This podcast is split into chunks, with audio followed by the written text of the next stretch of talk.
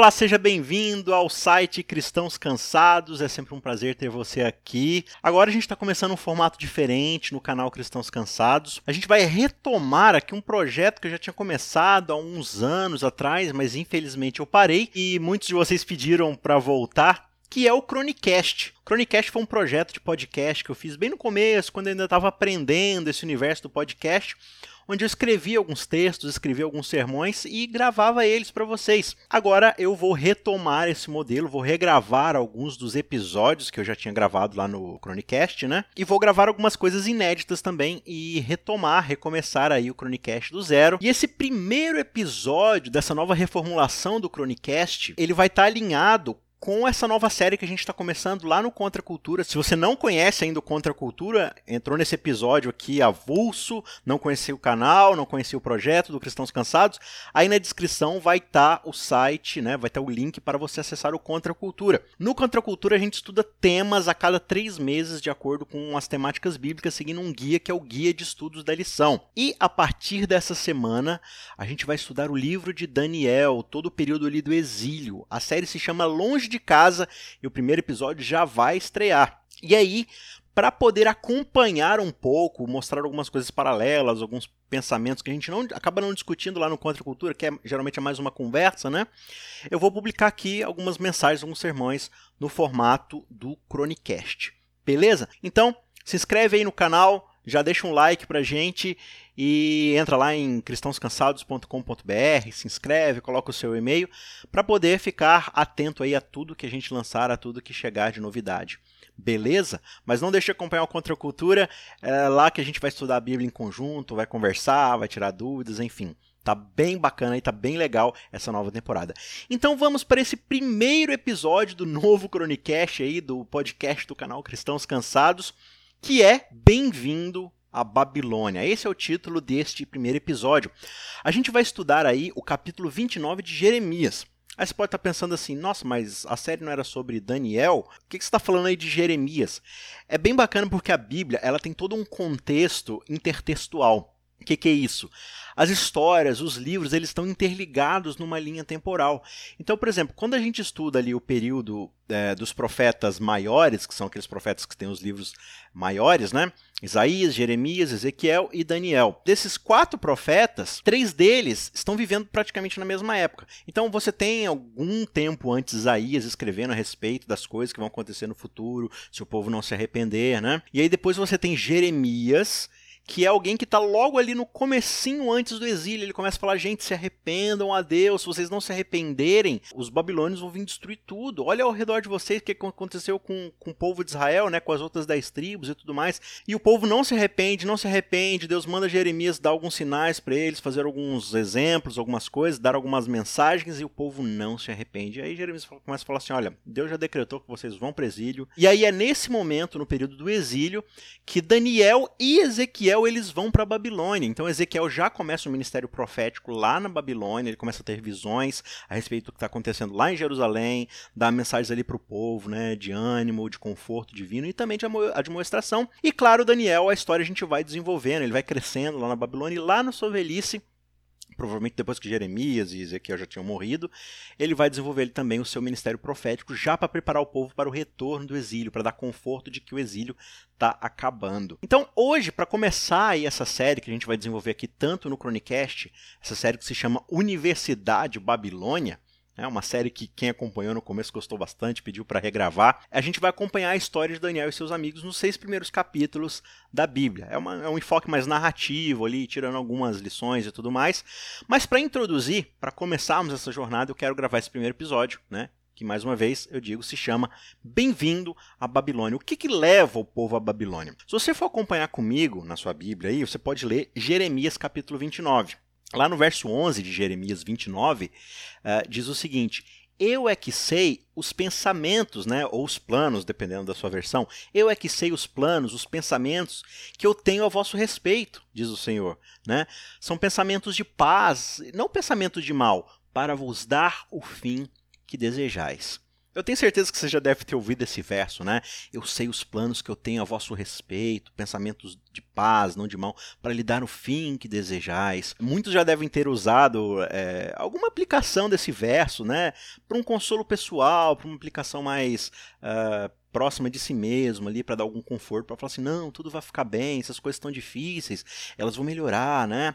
É, só que se a gente estudar um pouco mais a fundo aí todo o contexto histórico e bíblico é, dessa passagem, desse capítulo do livro de Jeremias, a gente vai perceber que ele é muito mais profundo e significativo do que a gente imagina. Porque normalmente o que a gente esperaria ao ler esse texto é, de ouvir Deus dizendo, é, geralmente é o que a gente escuta ao ler esse texto, né? Eu sei os planos ou os pensamentos que você tem sobre si mesmo. Eu tenho meu plano, eu já sei o que, é que eu quero, eu sei onde eu quero chegar, aí eu me frustro, não dá muito certo, aí eu vou ler o texto e falar assim: não, Deus sabe o que é melhor para mim, então ele vai me fazer conseguir alcançar esse plano. Mas não é isso que o texto está falando. Deus está falando assim: olha, eu sei os pensamentos que eu tenho a vosso respeito. Eu já tenho planos para você, eu já sei o que, que eu quero para você. E é coisa boa. Só que mesmo essa coisa boa, a gente tem o nosso conceito humano do que é uma coisa boa, do que é uma coisa ruim. A gente sabe o que a gente quer e a gente muitas vezes é, não quer entrar dentro dos planos de Deus, não quer aceitar os planos de Deus para nós. Né? Só que você já percebeu que na Bíblia não é o homem que faz planos, os planos são de Deus. Lembra aquele verso? O homem faz planos, mas a resposta certa vem dos lábios do Senhor? Pois é, a Bíblia é a respeito dos planos de Deus. Por exemplo, Adão não planejou ser criado. Noé não planejou construir uma arca, não era o plano dele. Abraão não planejou sair de casa um belo dia e formar uma nova nação. É, Moisés, por exemplo, ele não planejou desafiar o faraó. Pelo contrário, ele resistiu e resistiu. Falou assim: não, eu não quero, tenho né, boca pesada, língua pesada, manda outra pessoa, né? Maria não planejou engravidar antes do casamento. Não são planos que esses seres humanos traçaram. Nenhuma dessas histórias da Bíblia começa com um ser humano bolando um grande plano, porque a Bíblia não é um livro a respeito dos meus planos. A Bíblia é a história de Deus. A questão é como a minha pequena história se encaixa na grande história de Deus. Essa é a pergunta que a gente deveria se fazer. Como a minha história, como os meus planos podem ser submetidos à vontade de Deus? Como é que a minha pequena história se submete à grande história, ao grande plano de Deus. Para a gente entender um pouco melhor esse texto, a gente precisa de uma compreensão do seu panorama histórico. E é interessante observar que na antiguidade existiam muitos deuses locais, deuses tribais, vários diferentes tipos de deuses, vários panteões, né? E o entendimento da época era de que quanto mais bem sucedida na economia, nas guerras, uma nação se mostrava, mais forte era o deus daquela nação. Era meio que o entendimento da galera. Quanto mais forte uma nação se mostra, quanto mais próspera, quanto mais bem-sucedida na guerra, mais forte é aquela divindade que rege aquela nação. E o mesmo pensamento funciona de forma inversa. Quanto pior a nação, quanto mais escravizada ela está, quanto menos ela prospera, mais fraco é o Deus daquela nação. E aí você se lembra da história de Israel, quando eles estão lá como escravos no Egito, né? Moisés chega diante de Faraó e exige que Faraó liberte os escravos israelitas. E aí Faraó ri diante dele e fala assim: Ora, se vocês são escravos no nosso reino, significa que o Deus de vocês é que é fraco. Ele diz assim: Olha, eu não conheço o seu Deus e não vou deixar os escravos livres. Eu não conheço o Deus de vocês, por que, que eu tenho que obedecer o que você está falando? Só que aí Deus fala assim: Ah, é? Você não me conhece? Você não sabe quem eu sou? Pode deixar que eu vou me apresentar.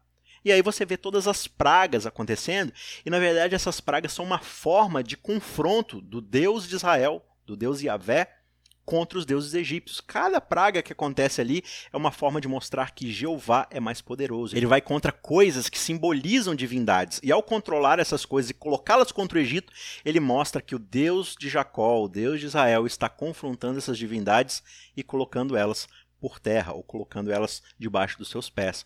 Esse é o contexto. Portanto, quando Deus tira Israel do Egito, o grande plano que ele tinha é que eles iriam se tornar a maior nação do planeta, para que todas as outras nações pudessem ver o quanto Deus de Israel é poderoso, o quanto ele é grandioso. Né? Se você for lá em Êxodo, no capítulo 19, ele fala assim: Olha, eu tirei vocês do Egito para que vocês sejam uma nação sacerdotal, um reino de sacerdotes, porque vocês vão, vão andar por aí e todas essas outras nações é, ao redor, elas vão observar que vocês prosperam, que vocês é, se dão bem na economia, que vocês vivem muito bem entre vocês como sociedade, as leis de vocês são muito boas.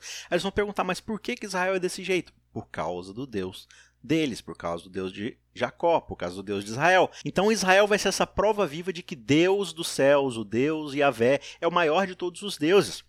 Só que quando eles finalmente chegam na Terra Prometida, depois de 40 anos vagando pelo deserto por causa da teimosia deles, né, da desobediência, a gente observa justamente o oposto. A gente observa um povo indo ladeira abaixo. E aí você chega, por exemplo, na época dos juízes, e as coisas estão indo de mal a pior. Até que eles pedem o rei, né? Lá diz assim: ah, no tempo dos juízes não havia rei em Israel, e cada um fazia o que bem entendia, portanto as coisas estavam ruins, né? Aí você pode né, ler o texto e pensar assim: ah, é porque eles não tinham um rei, por isso que qualquer um fazia o que, o que eles queriam. Então, se a gente tiver um rei, agora sim, agora tudo vai dar certo. E aí vem o primeiro rei, Saul, e as coisas não dão muito certo, como a história vai mostrar. Só que aí você tem Davi e Salomão, e as coisas meio que melhoram e atingem um ponto alto na história de Israel. E aí todo mundo espera que daqui em diante vai ser cada vez melhor. Você vê Salomão trazendo pessoas de outros reinos, por exemplo, a rainha de Sabá vindo e observando todas as riquezas de Israel, né? E perguntando: Nossa, o Deus de vocês deve ser um Deus muito poderoso. Só que Salomão vai se apegando cada vez mais à riqueza, à luxúria, aos prazeres desse mundo. E essa prosperidade de Jerusalém, no seu ponto mais alto, é tudo que você vai conhecer sobre a prosperidade de Jerusalém. Né? É aí que tudo para. E daqui em diante, não é o que acontece. Né? Daqui em diante as coisas vão novamente começar a se deteriorar. Depois de Salomão, o reino de Israel entra numa guerra civil, é dividido entre o reino do norte, com dez tribos, e o reino do sul, com Judá e Benjamim. E nunca mais eles vão se unir novamente. Eles né, vão adotar seus próprios reis, vão passar a viver um tipo de tensão, e às vezes eles vão até lutar entre si, fazer aliança com outras nações para ir um contra o outro. E Deus fica extremamente triste com isso, porque não era o plano que ele tinha para Israel.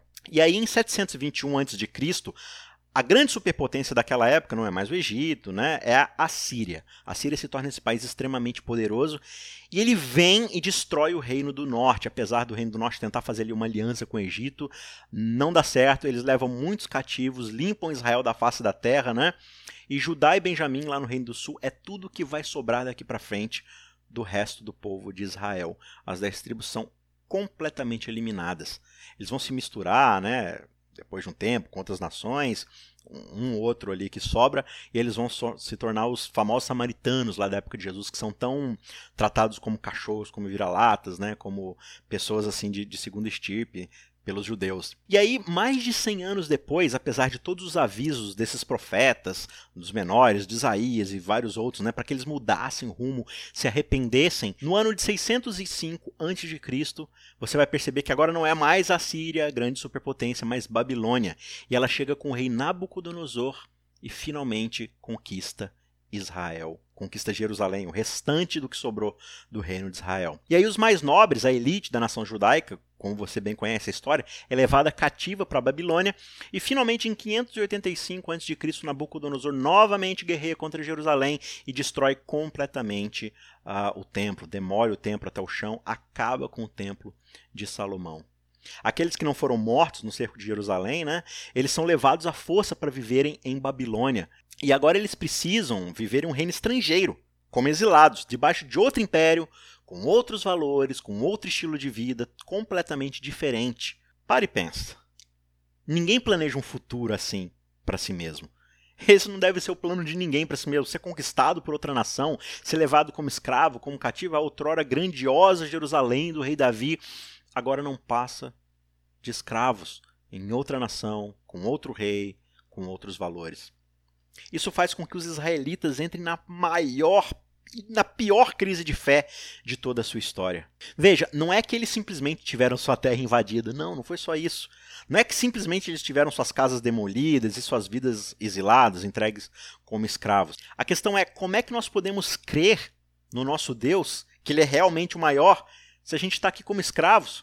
Como a gente pode crer no poder de Deus? Como a gente pode crer nesse Deus todo-poderoso, Deus de Abraão, Isaac e Jacó? Ele dizia que era o maior, tirou a gente do Egito, fez as promessas que fez e agora a gente é escravo de Babilônia. Se a gente é escravo de Babilônia, será que de fato Yahvé é o maior de todos os deuses? Você pode ver, por exemplo, esse tipo de pensamento lá no Salmo 137, dos versos 1 a 4. É toda uma canção melancólica a respeito dos hinos de Jerusalém. Diz assim: Às margens dos rios de Babilônia nós nos assentávamos e chorávamos, lembrando-nos de Sião, nos salgueiros que lá havia, pendurávamos as nossas harpas, pois aqueles que nos levaram cativos nos pediam canções, e os nossos opressores queriam que fôssemos alegres.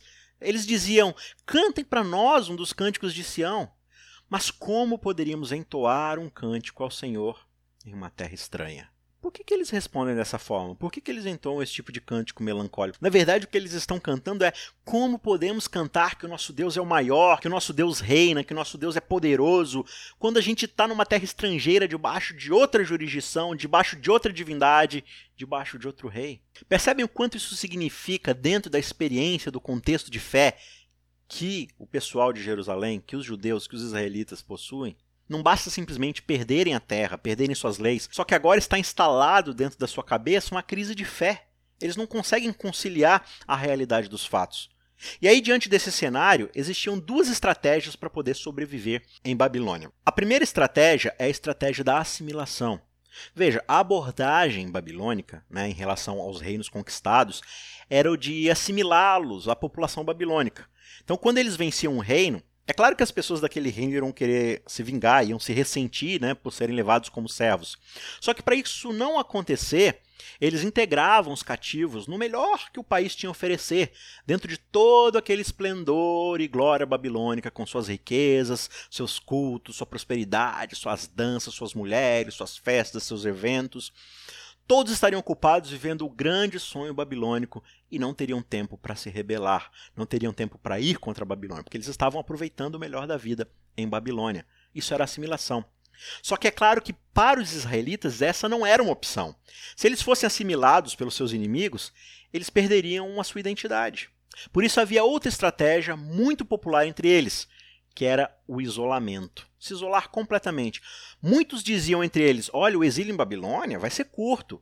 Deus não vai deixar isso acontecer. Ele irá nos levar de volta para Jerusalém muito em breve. Portanto, não tenham qualquer tipo de relação com Babilônia, com sua cultura.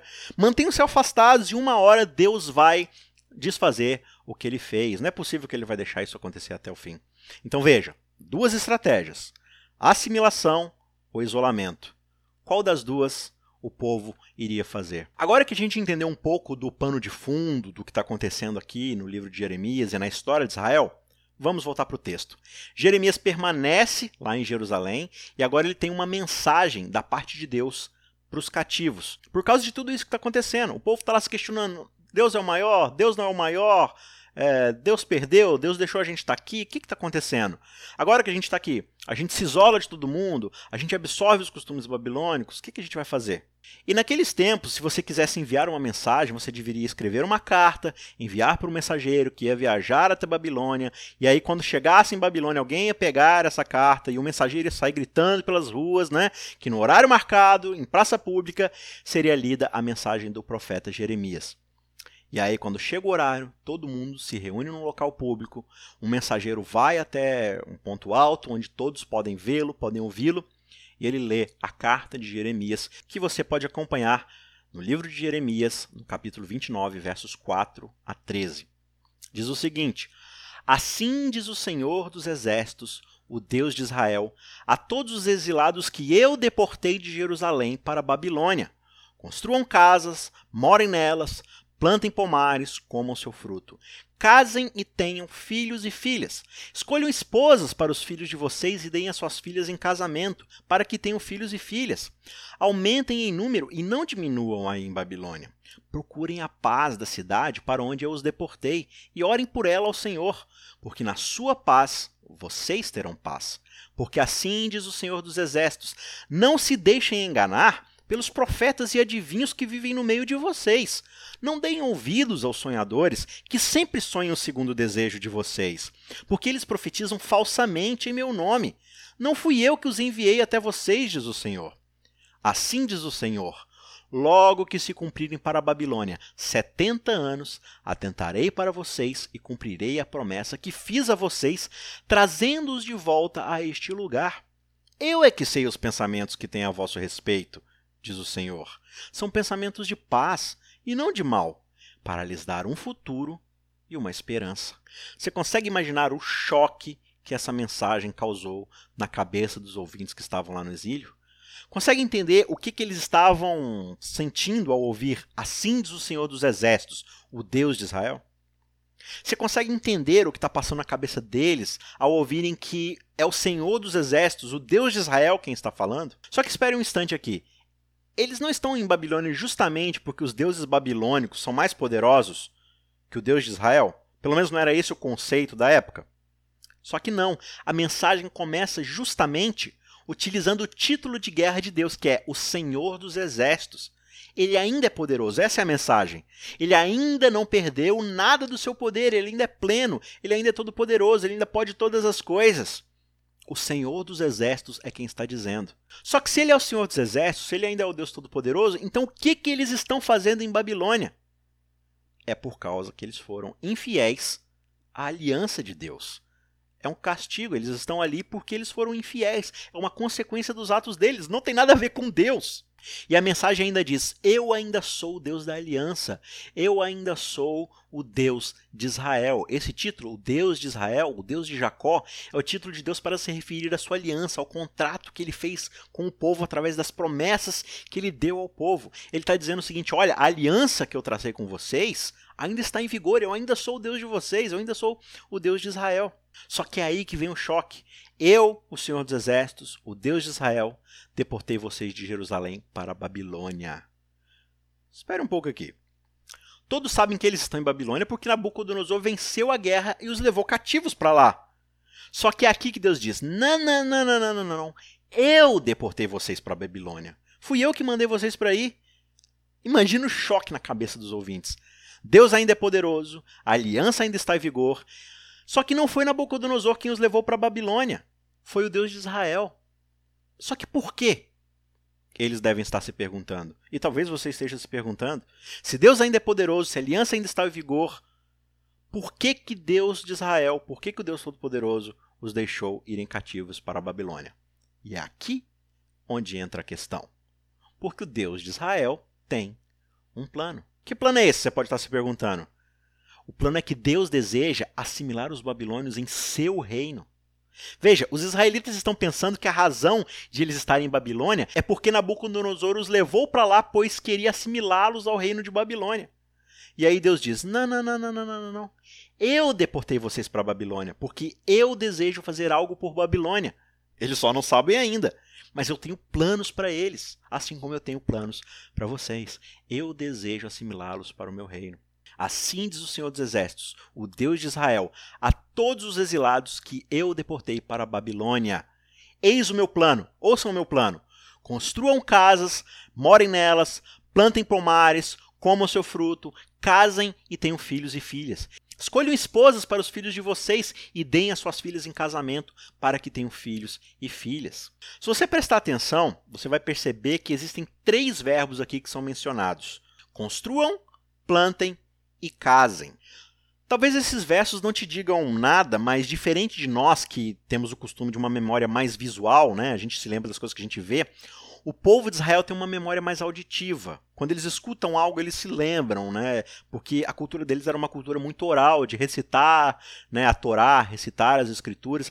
Então eles memorizavam as escrituras de uma forma oral, de uma forma auditiva, recitando, relendo, falando em voz alta. E eles haviam ouvido esses três verbos exatamente lá em Deuteronômio, no capítulo 30.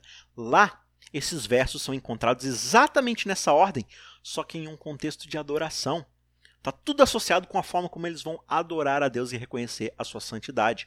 Quando você construir uma casa, você deveria consagrá-la como um ato de adoração perante Deus.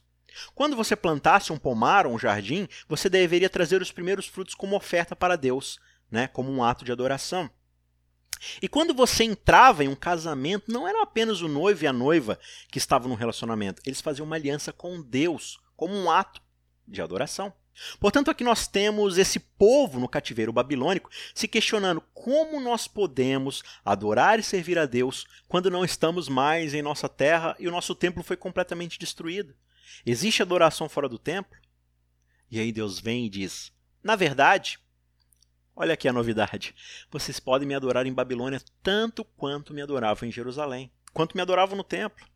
Vocês só irão expressar isso de uma forma um pouco diferente. Construam casas, plantem jardins e vinhas, façam com que os seus filhos se casem. E aí Deus diz a eles: Olha, vocês irão permanecer aí por 70 anos. Se você prestar atenção, você vai lembrar, ou ao estudar a Bíblia, você vai perceber que na Bíblia a expectativa de vida de um ser humano era de cerca de 70 anos. Né? Tem um verso que diz: o que passar disso é canseira, é enfado. Então, basicamente, o que Deus está dizendo é o seguinte, né, de uma forma meio que politicamente correta: gente, vocês não vão voltar para casa. Muitos de vocês não vão voltar para casa. Vocês irão morrer aí. Parem de ficar ouvindo aqueles que dizem que o exílio vai ser curto. Eles só estão falando o que vocês querem escutar. Né? Vocês vão morrer aqui. Acostumem-se com isso. Vocês não vão voltar para casa. Essa é a nova realidade de vocês. É por isso que eu trouxe vocês para a Babilônia. Para que vocês aprendam a pensar de um jeito completamente diferente do que vocês estão acostumados. Para que vocês pensem sobre Deus, sobre adoração e sobre os planos que ele tem de uma forma diferente. A primeira lição dessa história é justamente essa.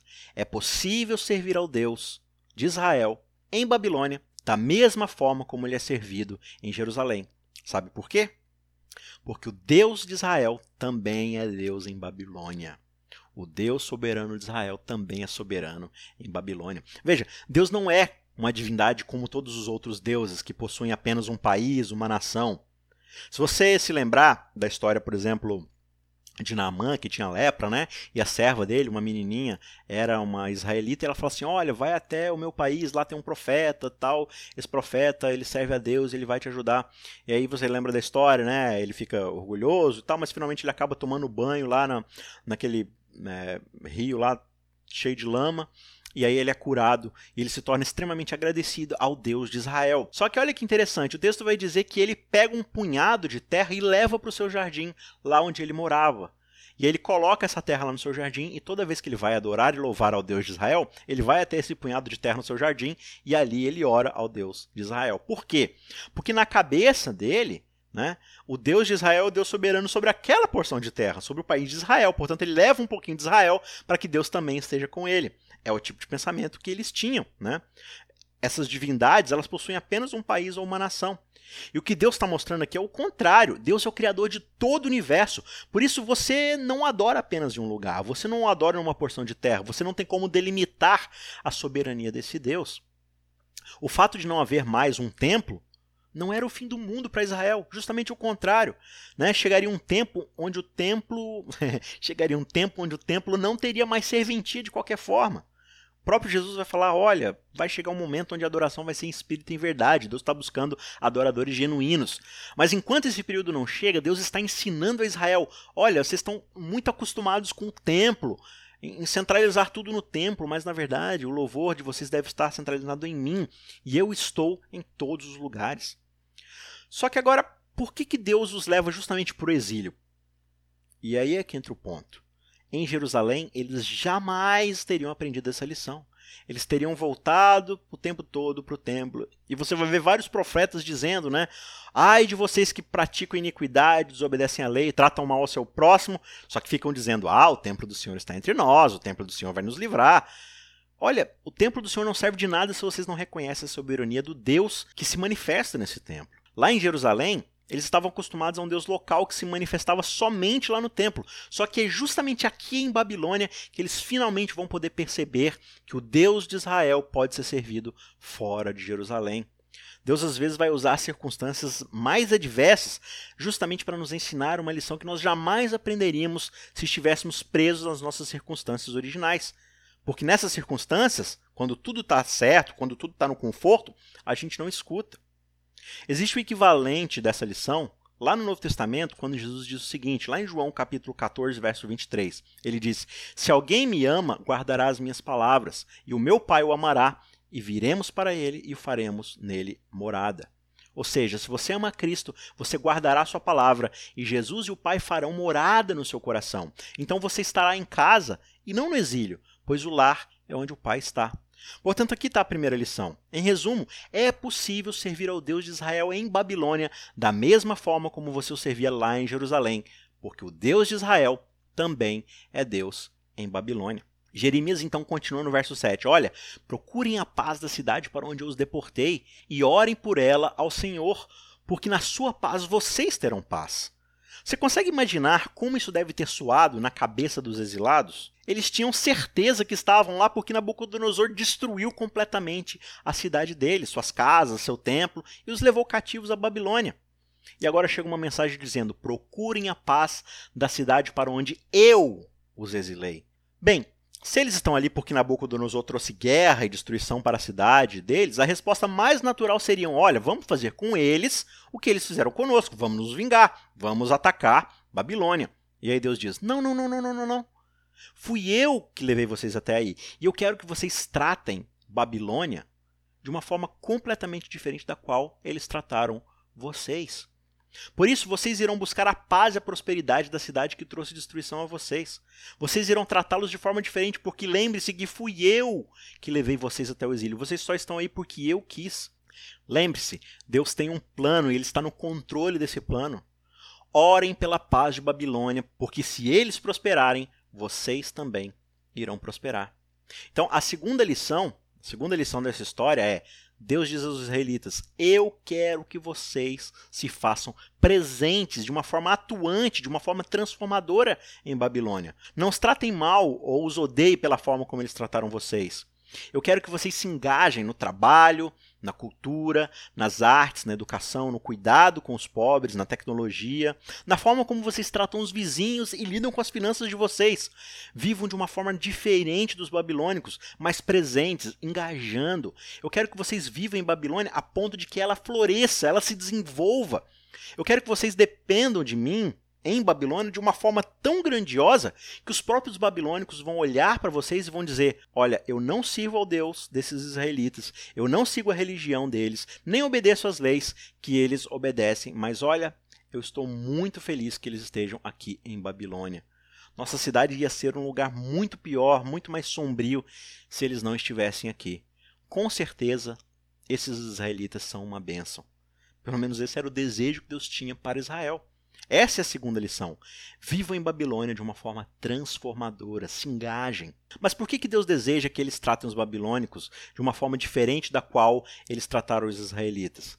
Porque quando você estiver vivendo em Babilônia, você vai descobrir o seguinte: existem pessoas na Babilônia que não acreditam no seu Deus, só que ainda assim são pessoas amáveis, sábias e generosas, e muitas vezes mais amáveis, mais sábios e mais generosas do que muito israelita por aí. Só que você jamais descobriria isso morando em Jerusalém, onde você acha que todo babilônico é um mundano, malvado, pagão e apenas você, israelita, é o bonzinho da história.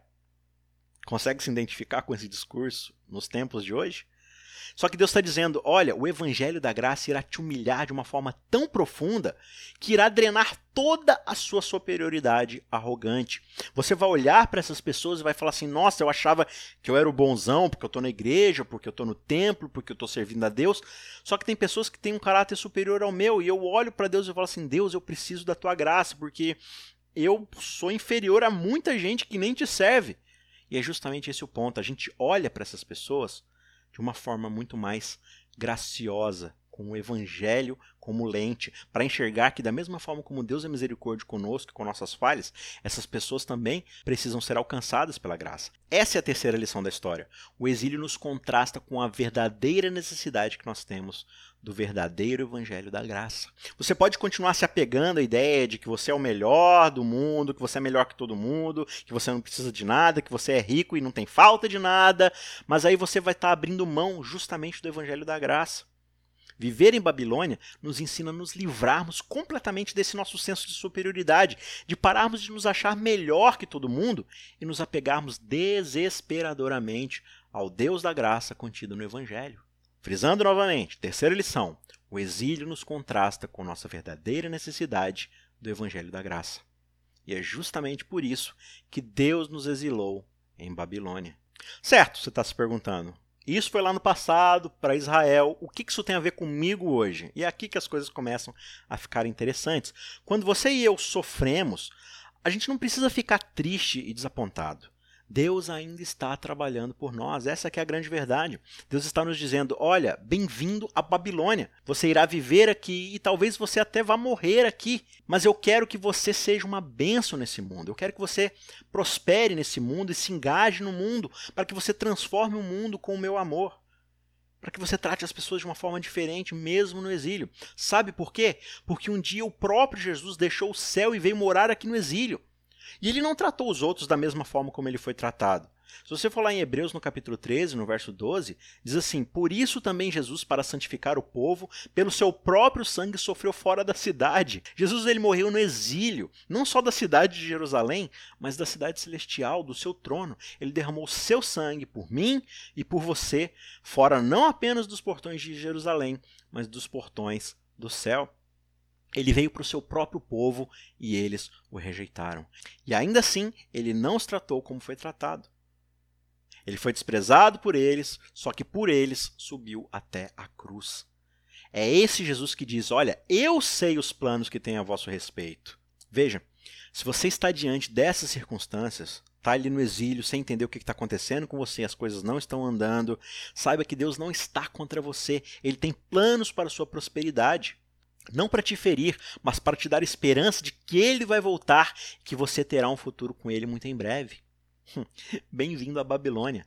Eu tenho um plano para você. Eu quero te abençoar aqui para que você seja uma bênção na sua comunidade, na sua igreja, no seu bairro, na sua cidade, no seu país, para as pessoas que estão ao seu redor, para que elas possam observar a forma como você se engaja e transforma a sua cultura, o seu trabalho, os seus relacionamentos, seus estudos, de uma forma que Cristo te ensinou a viver e elas olham e falam assim: Olha, eu gostaria de servir a esse Deus, me fale mais sobre esse Deus, me conte do Evangelho, pregue o Evangelho para mim. Se os seus próprios planos não estão se realizando, veja, não é o fim do mundo. Pois é Deus que está dizendo: Eu tenho planos melhores para você. Eles podem não ser planos livres de dor e de dificuldade, mas são os melhores planos, pois eles darão esperança para uma Babilônia que será abençoada por Deus através do Evangelho da graça em nossas vidas. Bem-vindo à Babilônia. Adore a esse Deus, mesmo no exílio, para que as pessoas ao seu redor possam também conhecê-lo como você já o conhece. Que Deus te abençoe e vamos seguir agora nessa jornada da Universidade de Babilônia, aprendendo com Daniel e seus amigos como viver neste mundo, como viver num lugar oposto ao reino de Deus, mas ainda assim seguindo os princípios do reino que ele estabeleceu.